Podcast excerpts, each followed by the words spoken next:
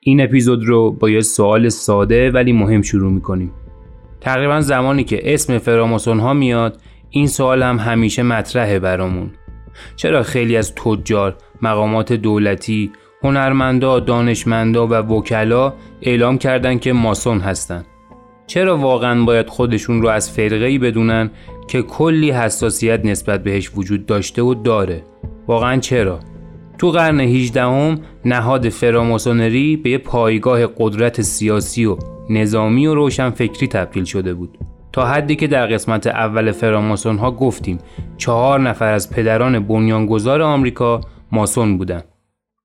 لئون تروتسکی از بنیانگذاران شوروی کمونیستی اینجوری درباره فراماسون ها نوشته فراماسونری از یک انجمن که در ابتدا بنا بودند و بنایی می‌کردند تبدیل شد به یک انجمن تئوری پرداز که تلاش می‌کنه از اعضاش در برابر بینظمی که در دنیای مدرن ایجاد شده حفاظت کنه. تروتسکی از کسانی بود که چند سالی زمان گذاشته بود برای مطالعه فراماسون ها تا بتونه کاملا اونا رو بشناسه. تروتسکی بعدا گفت به خاطر اینکه یه مارکسیست بوده نمی‌تونسته وارد فرقه ای بشه که به قول خودش فرزند نظام سرمایه داری بود. اون میگه از طریق یکی از دوستانش تونسته وارد مکانی بشه که فقط بخش کوچکی از خود ماسون ها حق رفتن به اونجا رو داشتن و اینجوری تونست به راز فراماسون ها پی ببره.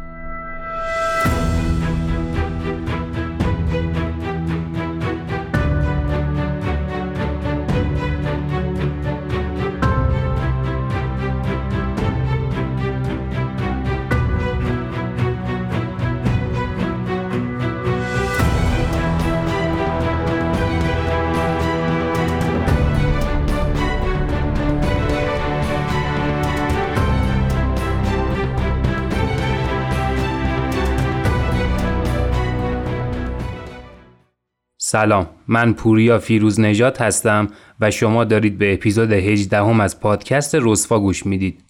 تو پادکست رسوا هر بار یکی از ماجراهای مرموز تاریخ رو بررسی می‌کنیم تا بتونیم حقیقت ماجرا رو کشف کنیم.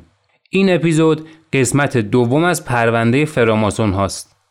تو قسمت اول گفتیم فراماسون ها از کجا و چه زمانی شکل گرفتن. بعد درباره این صحبت کردیم که چطور بعضی از شخصیت ها و نهادها به فراماسون ها کمک کردند تا اسم و رسمی تو این چند قرن گذشته به هم بزنن. ولی تو این قسمت قرار در مورد مهمترین و البته تاریکترین تئوری صحبت کنیم که درباره فراماسون ها وجود داره. به طور اخص قرار این تئوری رو بررسی کنیم که آیا فراماسون ها واقعا شیطان پرستن؟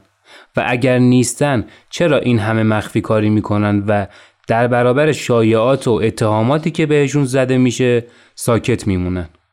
فقط قبل از اینکه این اپیزود رو بشنوید اینو بگم که من قسمت دوم فراماسون ها رو قرار نبود تولید کنم ولی با توجه به استقبال شما شنونده های عزیز تصمیم گرفتم قسمت دومش رو هم براتون بسازم. قسمت اول فراماسون ها در اپیزود 11 هم منتشر شد. که هم می‌تونید تو صفحه پادکست ببینیدش هم لینکش رو می‌ذارم توی توضیحات این اپیزود. خب دیگه بریم سراغ اپیزود.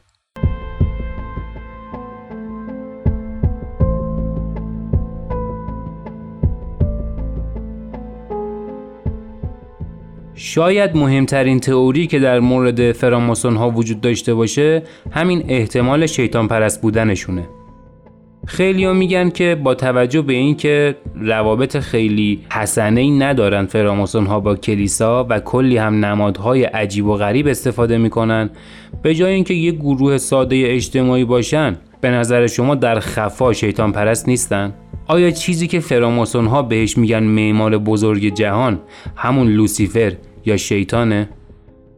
همونطور که تو قسمت اول فراماسون ها گفتیم ماسون ها یه زمانی رابطه خیلی نزدیکی با کلیسای کاتولیک و کلیسای انگلیس داشتن. ولی اونا در نهایت تصمیم گرفتن از کلیسا جدا بشن تا به هیچ مذهب خاصی ارتباط نداشته باشن. تا اینجا همه چی نرماله. ولی اگه این همه ماجرا نباشه چی؟ شاید فراماسون ها می‌خواستن از زیر قید و بند کلیسا خارج شن تا مسیر تاریک و شرورتری رو آغاز کنن. شاید تو اون برهه تصمیم گرفتن خدا رو بدن و شیطان یا همون لوسیفر رو بگیرن. لوسیفر همون ابلیسه که باعث سقوط آدم از بهش شد. لوسیفر رو با القابی مثل ستاره صبحگاهی می‌شناسن. ستاره که نور وجود افراد مغرور و تمام رو درون خودش خاموش می‌کنه و اونا رو به اوج تاریکی میکشونه.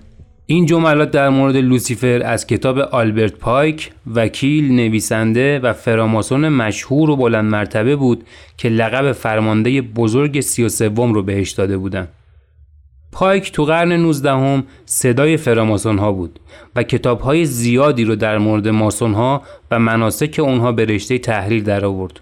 آلبرت پایک تو سال 1840 برای اولین بار به لوژ بزرگ اسکاتلند پیوست و تو سال 1859 یعنی 19 سال بعد به عنوان فرمانده بزرگ لوژ جنوبی اسکاتلند انتخاب شد. تو قسمت قبل گفتیم که رده رسمی افراد در فراماسونری شامل سه دسته کارآموز، ماسون و استاد میشه. ولی آلبرت پایک یه ردبندی کاملا جدید رو در فراماسون ها به وجود آورد. اون 29 رتبه جدید رو به این سه رتبه اضافه کرد تا جمع رنگ های فراماسون ها به عدد 32 برسه. تو دهه های 1860 و 1870 مشارکت فعال آلبرت پایک باعث شده بود تا لوژ اسکاتلند به یکی از مهمترین مراکز آموزشی فراماسونری تبدیل بشه. یکی از مهمترین اقدامات آلبرت پایک ایجاد مقام 33 بود. اولش این مقام 33 فقط یه لقب و جایگاه افتخاری بود. ولی پایک بعد از مدتی این جایگاه رو به عنوان یه مقام رسمی درون تشکیلات فراماسونری اعلام کرد. پایک معتقد بود که وقتی این مقام رسمی بشه و چند ماسون بتونن بهش دست پیدا کنن اون وقت افراد بیشتری حاضرن پول دوره های آموزشی رو پرداخت کنن. با این امید که یه روزی به این مقام برسن. زمانی که فردی به این مقام می‌رسید با عنوان سی و سوم خطابش می‌کردن. با رسمی شدن مقام سی و سوم در فراماسونری شایعات هم شروع شد. مهمترین تئوری که در مورد این مقام وجود داره میگه ماسون های سی و سوم 5 درصد از فراماسون ها رو تشکیل میدن که همه رمز و راز رو می‌دونن. همه چی. هر چی که در مورد این سازمان و کلا جهان وجود داره. گفته میشه اونا این قدرت رو با پرستش شیطان به دست میارن. طبق همین تئوری ده درصد دیگه از ماسون ها هم تقریبا به اندازه ماسون های سی و سوم دانش و روشنبینی دارن ولی به اندازه کافی صبور نبودن که به همه حقیقت دست پیدا کنن اونا تصمیم گرفتن تا از این دانش برای کسب قدرت و ثروت استفاده کنند. جدا از این 85 درصد باقی مونده از ماسون ها هیچ آگاهی والایی در این جهان ندارند. ظاهرا این 5 درصد ماسون 33 تنها کسانی هستند که کلید گشودن قفل رمز و رازهای جهان رو در اختیار دارند. این افراد کسانی هستند که وقتی اربابشون یعنی لوسیفر یا همون ستاره صبحگاهی به زمین میاد نورش رو روی اونها میتابونه تا برن و کسانی که هنوز در تاریکی هستن رو روشن کنن. البته این شایعه خیلی هم بیپایی و اساس نبوده و وقتی سر زبون ها افتاد که آلبرت پایک کتاب مناسک فراماسونری رو نوشت. بهتر یه بار دیگه نقل قولی که از کتاب رو بالاتر گفتیم مرور کنیم. میگه لوسیفر ستاره صبحگاهی کسی که نور را بر تاریکی میتاباند. لوسیفر فرزند سپیددم آیا او کسی نیست که نور را با خود بر اعماق تاریکی و روحهای خودخواه و گمراه میتاباند؟ تردید نکنید. منظور اینجا خیلی واضحه. پایک رسما داره تو کتاب از ماسونها درخواست می‌کنه تا به دنبال دانش و نور لوسیفر باشن. دنبال نور بودن یا همون seek light در واقع یکی از پرتکرارترین عبارت ها بین فراماسون هاست که در کتاب هاشون هم دیده میشه. اما این لایتی که انقدر بین فراماسون ها رایجه به چی اشاره می‌کنه؟ فرض اینه که این نور به طور مستقیم از سمت خداوند موجود برتر یا همون معمار بزرگ بر سر بشر تابونده میشه. این باعث میشه در نگاه اول فراماسونری خیلی هم به مسیحیت شبیه باشه. ولی یه لحظه به این فکر کنید که ممکنه این معمار بزرگی که ازش یاد میشه همون شیطان باشه. اگه فراماسون ها منظورشون از لایت واقعا خداونده چرا پس توی متونشون خیلی شفاف و واضح اسم خداوند رو ذکر نمی‌کنن؟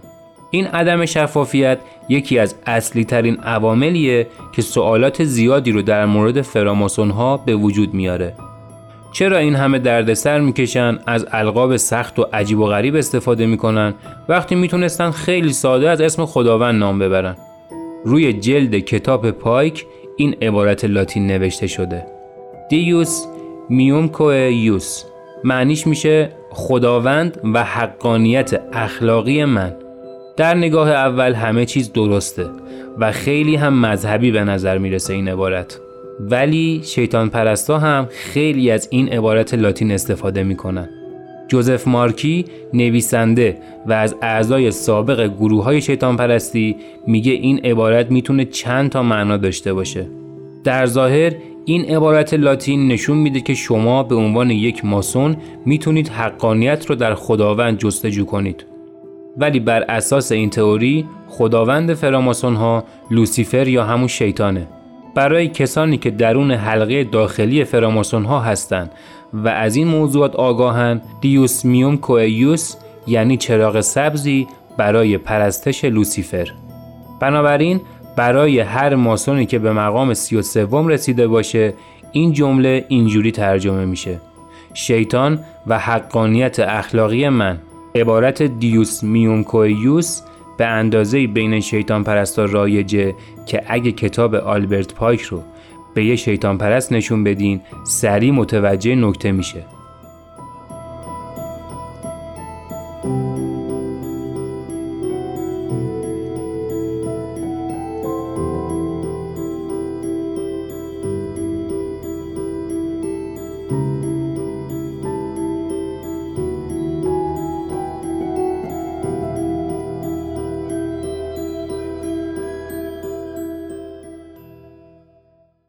یکی از منابع دیگه ای که برای نشون دادن پرستش لوسیفر بین فراماسون ها استفاده میشه کتابیه که تو سال 1923 و با اسم کلیدهای گمشده فراماسونری یا راز هیروم ابیف به دست منلی هال نوشته شد. حال خودش از اعضای فراماسونری بود و البته از معدود افرادی بود که به جایگاه رفیع سی و سوم در بین ماسون ها رسید. تو کتاب کلیدهای گم شده حال تاکید می‌کنه زمانی که یک فراماسون بتونه به طور کامل روی ذهن و احساساتش کنترل پیدا کنه اون وقت یه برادر فراماسون می‌تونه به قدرتها و انرژی لوسیفر دست پیدا کنه. منظور از انرژی تو این جمله همون دانش و آگاهیه که زیاد در متون فراماسونری مورد استفاده قرار گرفته. قدرت های لوسیفر همون آگاهی به ناشناخته هاست. درست مثل خیلی از جملات ماسونی این صحبت های حال هم فقط باعث سردرگمی بیشتر افراد عادی میشه. اگه شما از یه ماسون بپرسید که آقا اگه شما شیطان پرست نیستید پس این جملات چیه که از دهن یکی از بزرگترین اعضای تاریخ فراماسونری در اومده حتما بهتون میگه که منظور حال از به دست گرفتن انرژی لوسیفر اینه که فقط های بزرگ می‌تونن در این دنیا با شیطان مبارزه کنن و قدرت لوسیفر رو ازش بگیرن و از اون در راه خیر جهان استفاده کنن. با این کار اونا می‌تونن رفاه رو برای بشر رقم بزنن. این استدلال ماسون ها برای کتاب حال خیلی منطقی به نظر نمیاد دیگه البته تو خیلی از متون ماسونی دیگه نوشته شده که میشه از نیروی شیطان برای اعمال خیر استفاده کرد ولی تو کتاب حال از این خبرها نیست حال تاکید می‌کنه که های بزرگ می‌تونن از این قدرت برای منافع شخصی خودشون استفاده کنن. تو کتاب کلیدهای گم شده هیچ اشاره‌ای به استفاده از قدرت‌های شیطان برای اعمال خیر و کمک به دیگران نشده یا حتی مبارزه با لوسیفر. بیایید یه نگاهی به قسمت دوم اسم کتاب حال یعنی راز هیروم ابیف بندازیم. هیروم ابیف یکی از ماسونها یا بناهایی بود که در اورشلیم باستان زندگی می کرد. ابیف بنایی بود که به دستور حضرت سلیمان معبدش رو طراحی می‌کنه و می‌سازه. وقتی ابیف و گروهش تقریبا کار ساخت معبد سلیمان رو تموم کرده بودن یه روز سه تا مرد جوون به ابیف حمله می‌کنن. اونا می‌خواستن از ابیف اطلاعات مربوط به سلیمان رو به دست بیارن و بدونن که آیا پیام مخفیانه در معبد وجود داره یا نه. ابیف هرگز تسلیم نشد. اونا ابیف رو شکنجه کردن ولی ابیف همچنان ایستاده بود و اطلاعاتی رو در اختیارشون نذاشت. روز بعد در حالی جنازه ابیف رو توی گودال خارج از شهر پیدا کردن که سرش له شده بود. اون ستا مرد جوونم کمی بعد گرفتن و به مرگ محکوم کردن. این اتفاق یکی از اولین و اساسی ترین آموزش هاییه که در لوژهای ماسونی به افراد داده میشه. فراماسون ها میگن که این اتفاق یه درس بزرگ داشته و اونم اینه که انجمن برادری ماسون ها برای موفقیت باید به محرمانگی و عدم درز اطلاعات پایبند بمونه. در واقع راز هیروم ابیف باعث مرگش شد. پس اگه فراماسونی در همین شرایط قرار بگیره باید ایستادگی کنه و هیچ اطلاعاتی را به بیرون درز نده. حال تو این کتاب از ابیف به عنوان یک archetype یا مدل برتر برای فراماسون ها اسم می‌بره. چون قادر بوده تا در سختترین شرایط راز پادشاه رو پیش خودش نگه داره. ولی حال از یه نفر دیگه هم به عنوان پدر بنیانگذار ماسونی اسم می‌بره. کسی که ماسون های حقیقی باید تلاش کنن تا پا جا پای اون بذارن. اسم این فرد توبالکینه.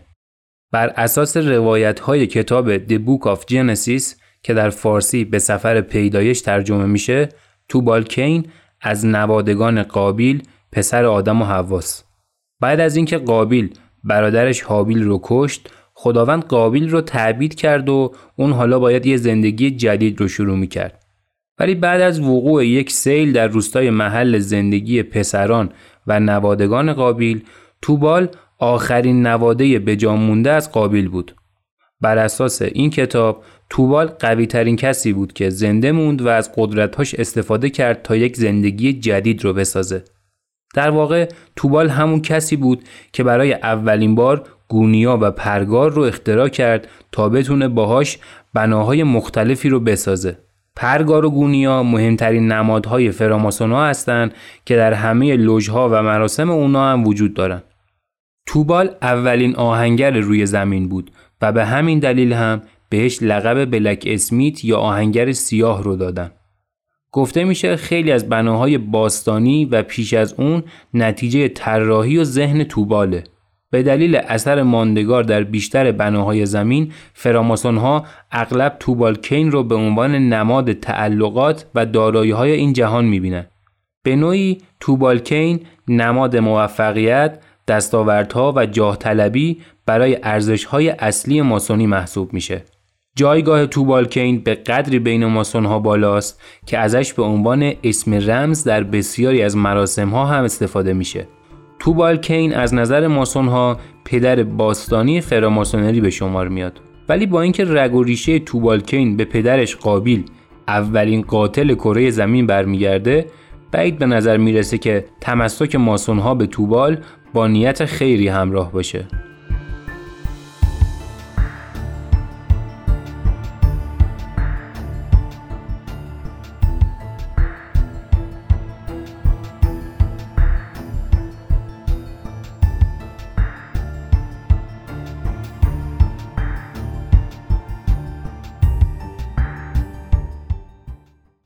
موضوع دیگه ای که نمیشه به عنوان نیت خیر ماسون ها بهش نگاه کرد نمادهای فراماسون هاست.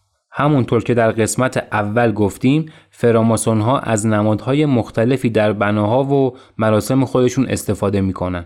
در ظاهر خیلی از این نمادها ابزارهای عادی هستند. ولی بعیده که ماسون ها بیان همینطوری گونیه و پرگار رو انتخاب کنن و ممکنه نیت دیگه ای داشته باشن. مثلا یکی از لوژهای بزرگ انگلستان بالای در ورودیش یک نشان بزرگ داره که دو طرف این نشان دو تا فرشته قرار دارن. ولی نکته جالب اینجاست. این فرشته ها به جای پا سوم دارن که نشون میده فرشته های سقوط کرده هستند. دو فرشته از کمر به بالا کاملا انسان هستند دو تا بال طلایی دارن ولی از کمر به پایین شمایل بز رو دارن. درست مثل نماد بز بافومت که خیلی از اون به عنوان نماد اصلی شیطان پرستا یاد می‌کنن بعد اینا اومدن یه همچین نماد رو گذاشتن سردر یکی از مهمترین مکانهای فراماسونری در انگلیس بافومت نمادی برای توصیف اعتقادات شوالیه های معبد در دوران جنگ های صلیبی بود که در قرون وسطا به اتهام همین اعتقادات توسط کلیسا محکوم به مرگ شدند. البته نماد بافومت تو اون زمان ساخته نشد بلکه برای اولین بار به دست الفیس لیوی شیطان پرست نویسنده و البته فراماسون تو سال 1856 کشیده شد. لیوی در مورد طرح بوز بافومت میگه این تصویر فقط قراره بر انسانیت افراد تاکید کنه و نمادی از تعادل بین خیر و شر باشه که برای رسیدن به آرامش در زندگی نیازه. ولی خب وقتی شما نماد بوز بافومت رو برای اولین بار ببینی خود به خود به اولین چیزی که فکر می‌کنی خود شیطانه. تو سال 1886 فراماسونا به دلیل ارتباطاتی که ظاهرا با نماد بافومت پیدا کرده بودن حسابی تو دردسر افتادن. این هم زمانی بود که اولین جلد از مجموعه چهار جلدی کتابهای لئو تکسو نویسنده فرانسوی منتشر شد. تو این کتاب که در زبان انگلیسی به پرده برداری از راز فراماسونری ترجمه شده تکسو شخصا اعلام می‌کنه که به چشم دیده تو لوژهای بزرگ فراماسونری ماسونها مشق شیطان پرستی می‌کنن. تکسو میگه آلبرت پایک در صحبتی که باهاش داشته این جملات رو بیان کرده. راه و رسم فراماسونری باید از درجات عالی آغاز شود که در خلوص دکترین لوسیفری قرار دارد. بنابراین اعتقاد به دکترین شیطان پرستی ارتداد به حساب می آید و نابترین و درستترین مذهب فلسفی اعتقاد به لوسیفر خدای نور و نیکیست. شیطان و لوسیفر به جای همدیگه هم به کار میرن ولی زمان استفاده از هر کدوم از این اسامی تفاوت زیادی با هم دارن. تو مسیحیت لوسیفر موجودی بود که به عنوان کاملترین فرشته توسط خداوند خلق شد. ولی بعد از مدتی لوسیفر علاقه و ایمانش به خداوند رو از دست داد و به همین دلیل به زمین تبعید شد و تبدیل شد به همون شیطانی که هممون می‌شناسیم.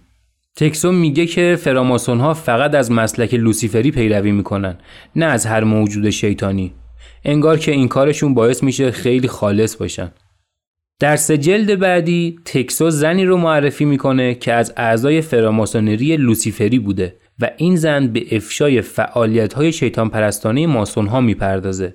البته تکسو هیچ وقت به درخواست اذهان عمومی برای رونمایی از این خانم جواب مثبت نداد. دلیلش هم احتمالا یه چیز بود. اینکه این شخصیت رو کاملا از خودش ساخته بود. چند سال بعد خیلی از نویسندگان و مردم فهمیده بودند که کتاب های تکسو از پایه بی اساس بوده. با این حال کلیسای کاتولیک که دشمن خونی فراماسوناست کلی از تکسو تقدیر کرد و کلی هم بهش جایزه داد. با وجود همه این اختلافات ماسون ها همیشه تاکید می‌کنن که مشکلی با کلیسا ندارن و اتفاقا کلی نقاط مشترک هم دارن. ماسون ها اصرار دارن که اونا هم به موجود والاتر از انسان اعتقاد دارن و فقط روش هاشون با کلیسا فرق داره. در واقع شرط اول ورود هر فرد به فراماسونری اعتقاد به یک موجود والاتر از انسانه. البته فقط تا همینجا توضیح میدن و درست نمیگن که منظورشون از موجود والا کدوم موجوده. واقعا اصل ماجرا هم همینه. یعنی نکته اصلی اینه که همین اعتقاد شدید ماسونها به رازداری و عدم افشای اطلاعاته که باعث میشه سوالات زیادی در موردشون وجود داشته باشه. من خودم تو خیلی از متونی که در مورد فراماسون ها خوندم همیشه این حس رو داشتم که همه چیز مبهمه و قابل تفسیر به چند روش مختلف. مهمترین ابهامی که برای خود من وجود داره اینه که اگه این اتهامات شیطان پرستی دروغه چرا راحت نمیان یه بار برای همیشه اعلام کنن که اینا همش فیک نیوزه و خیلی راحت و شفاف واقعیت رو بگن. من منطقی ترین توضیحی که برای این رفتار فراماسون ها پیدا کردم اینه که خودشون هم مرموز بودن رو دوست دارن انگار. دوست دارن وقتی می‌بینن کلی صحبت و شایعات در موردشون وجود داره و بنابراین اجازه میدن این صحبت ها ادامه پیدا کنه. نهایتا این تصمیم شماست که فکر کنید ماسون ها واقعا شیطان پرستن یا نه ولی من فکر نمی کنم اصلا برای خودشون مهم باشه که مردم چه فکری در موردشون می‌کنن به هر حال این وضعیت باعث میشه که رازهایی که دارن حالا از هر نوعی که هست بین خودشون بمونه و این یک حس و حال مشترک بین اعضا ایجاد می‌کنه که احتمالا باعث اتحاد بیشترشون هم میشه. همین مرموز بودن فراماسون ها ممکنه حتی این تصور رو ایجاد کنه که ورود به این انجمن ارزش بالایی داره و باعث شه که افراد یه نگاه خاصی به این سازمان داشته باشن. اینجا اپیزود 18 هم از پادکست رسوا به انتها می‌رسه. امیدوارم که در این اپیزود تونسته باشم اطلاعات مفید رو در مورد گروه پر رمز و راز فراماسون ها در اختیارتون بذارم. فکر کنم به دلیل کشش بالایی که این موضوع داره یه قسمت سوم هم در مورد فراماسون ها داشته باشیم احتمالا. به هر صورت از تک تک شما تشکر می کنم به خاطر پیام ها و انرژی های مثبتتون. پادکست رسوا کاملا رایگانه ولی اگه خواستید به صورت کاملا اختیاری از پادکست حمایت کنید می‌تونید روی لینک هامی باش کلیک کنید که در توضیحات اپیزود براتون گذاشتم. منتظر اپیزود جدید رسوا باشید.